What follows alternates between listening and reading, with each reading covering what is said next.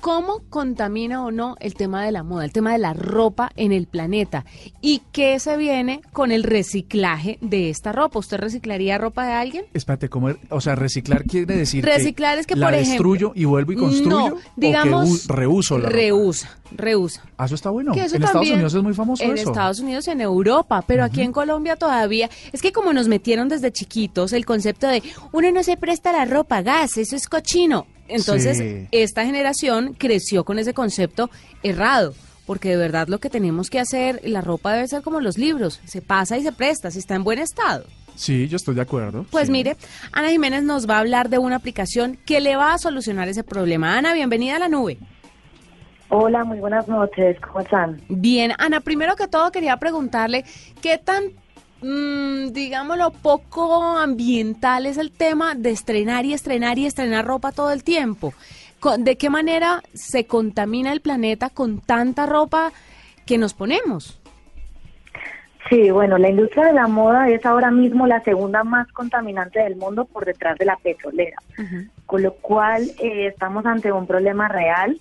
El fast fashion ha hecho que el ritmo de la moda se acelere frenéticamente. Antes teníamos dos temporadas y ahora estamos hablando de 56 temporadas al año.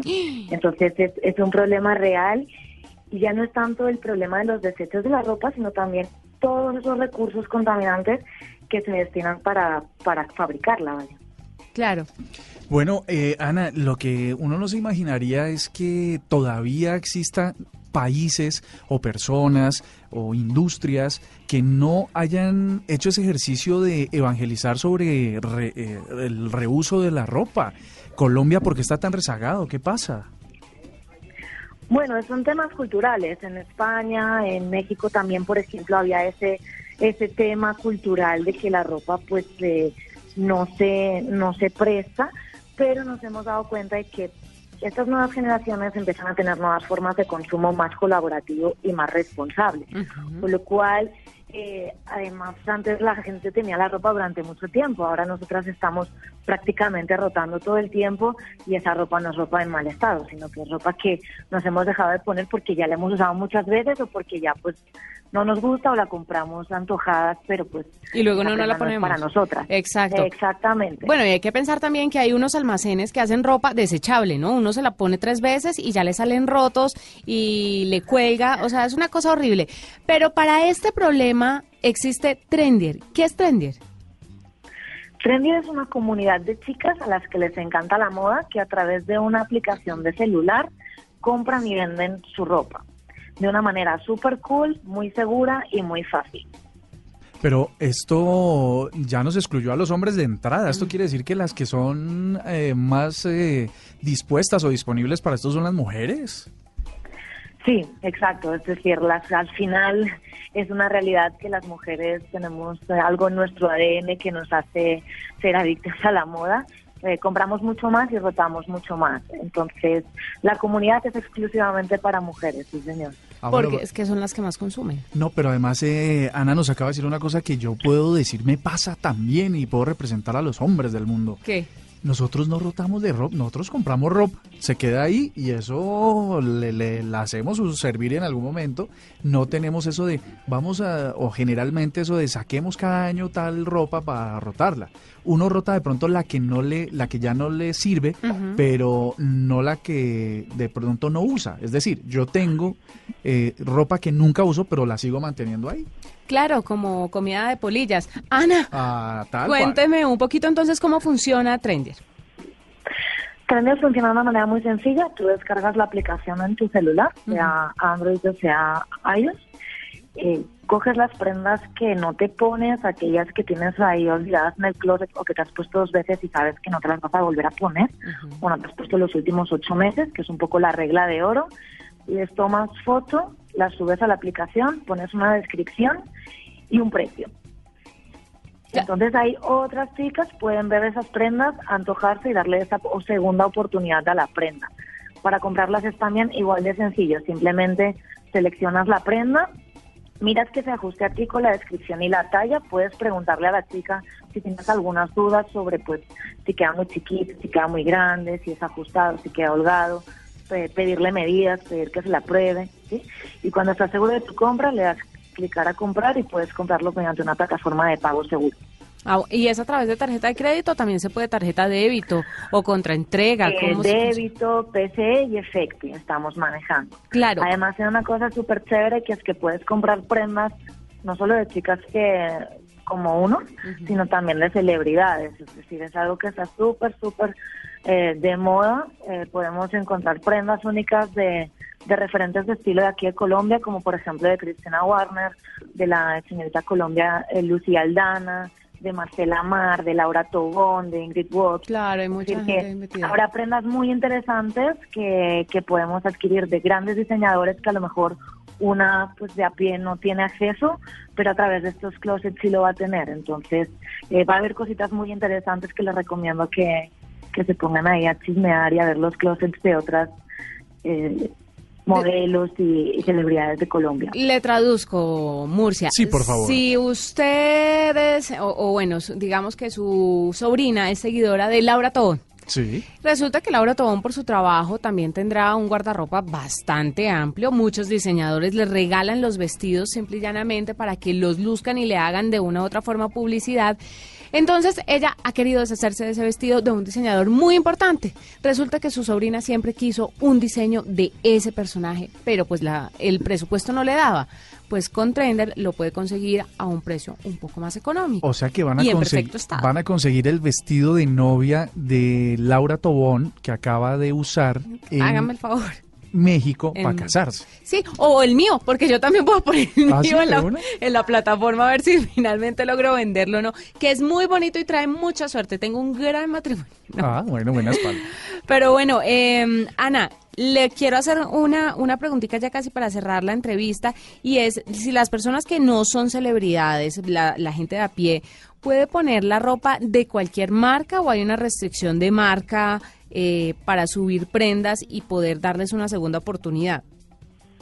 Puedes subir ropa eh, de cualquier marca, lo que pasa que lo que sí que hacemos nosotros como, como aplicación para asegurarnos de que las prendas sean súper chéveres y sean interesantes para otras chicas es que revisamos todo el contenido. Todas las prendas que se suben son revisadas, estamos mirando que la descripción coincida, que se ponga, que el estado corresponda, porque tenemos diferentes tags, de nuevo sin etiqueta, nuevo con etiqueta, puesto una vez, en perfecto estado y usado y las revisamos todas para que pues eh, todas podamos disfrutar de la aplicación y antojarnos de las prendas.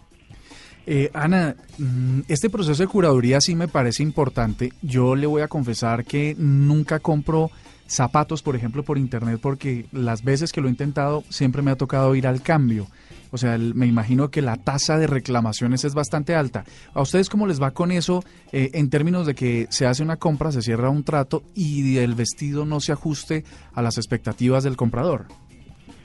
Nosotros el porcentaje de devoluciones que tenemos es bajísimo, por lo que le digo, porque no es un e-commerce, uno no mira y mira la talla y las medidas, sino que además puede preguntarle a la chica que le pues que le mida de aquí a acá o que le diga si queda muy holgado o si es una S chiquita, ¿sí? Entonces, hay toda una conversación alrededor de las prendas que nos permite asegurarnos eh, el éxito en la compra. Claro, es Ana Jiménez, Country Manager de Trendier en Colombia para que ustedes descarguen la aplicación. Está disponible para App Store y para Play Store. Sí, señora. Listo, para ya la pueden descargar desde hoy mismo. Perfecto, dispositivos Android y los de Apple. Es muy interesante porque además usted le está dando una segunda oportunidad a esas prendas, le está ayudando a la gente a que circule esta industria que de verdad no tiene sentido. Mire, lo que decía Ana me parece impresionante. Antes teníamos dos temporadas. Hoy tenemos más de 55. Si usted está viendo, cada dos meses hay una cosa Prima- diferente. primavera, verano, invierno de solsticio. Mm, Sí, es una cosa absurda. Entonces, además le quiero recomendar a raíz de esto algo que me pareció muy interesante que vi este fin de semana en Netflix, Murcia. Se ¿Te llama... viste vis a vis? No, me vi el documental Minimalismo. Ajá, no, no lo sé. Véalo. Bueno, No, ¿sobre? Es una, no, es una sobre el minimalismo y sobre cómo la gente puede hacer su vida más simple. O sea, usted no tiene que ser, hay como, explicaban en el documental que hay como dos ramas del minimalismo. El ermitaño que se va a vivir a la montaña y no quiere saber de más. Ah, ahora entiendo. O la persona que vive con lo que necesita.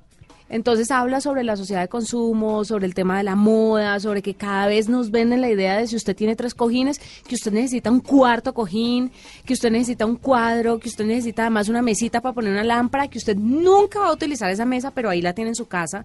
Y hablaban de cómo hacer la vida más simple, cómo vivir bien con pequeñas cosas y cómo la gente se está desenfocando de cuál es el objetivo de la vida, de tener relaciones personales eh, y ser feliz y no trabajar y trabajar y trabajar para ganar plata, para consumir más, que al final vive siendo, vive trabajando para ser infeliz. Correcto. Es muy interesante. ahora entiendo el minimalismo y básicamente si no, si fuéramos más minimalistas, eh, seríamos millonarios. Seríamos millonarios, pero la plata no importaría además. Quebraríamos los bancos que, que les pagamos tantos intereses tratando de buscar créditos para comprar esas cosas que en realidad no, no pues, funcionan. No, y las historias y los testimonios que hay en el documental son súper chéveres porque hay gente que ganaba muchísima plata, supremamente exitosos, que se enfermaron, que se sentían infelices, pero que al final empiezan a contar que encontraron la verdadera felicidad en, en, tener lo básico, en irse a vivir a casas muy chiquiticas,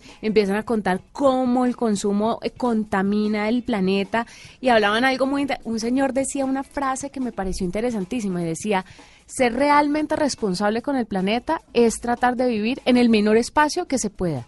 Ustedes se dan cuenta que, eh, por ejemplo, en Estados Unidos, la y hablaba del tema de Estados Unidos, la gente tiene casas enormes, pero además de eso, alquilan bodegas porque no les caben las cosas. E hicieron un estudio de en qué áreas vivía más la gente y se daban cuenta que, por ejemplo, el comedor es una área inutilizada en, en las casas. ¿Qué? La, gente, está en los viendo televisión. Ajá, la gente está en los cuartos, en la cocina o en el estudio y ya y son poco sociales, entonces digamos que no es un espacio, ese es un espacio social que no se usa porque uno no invita a la gente a su casa, normalmente, bueno, los latinos sí, y hacen papayeras y boyarangas y todo, pero en general el, gringo no lo hace así.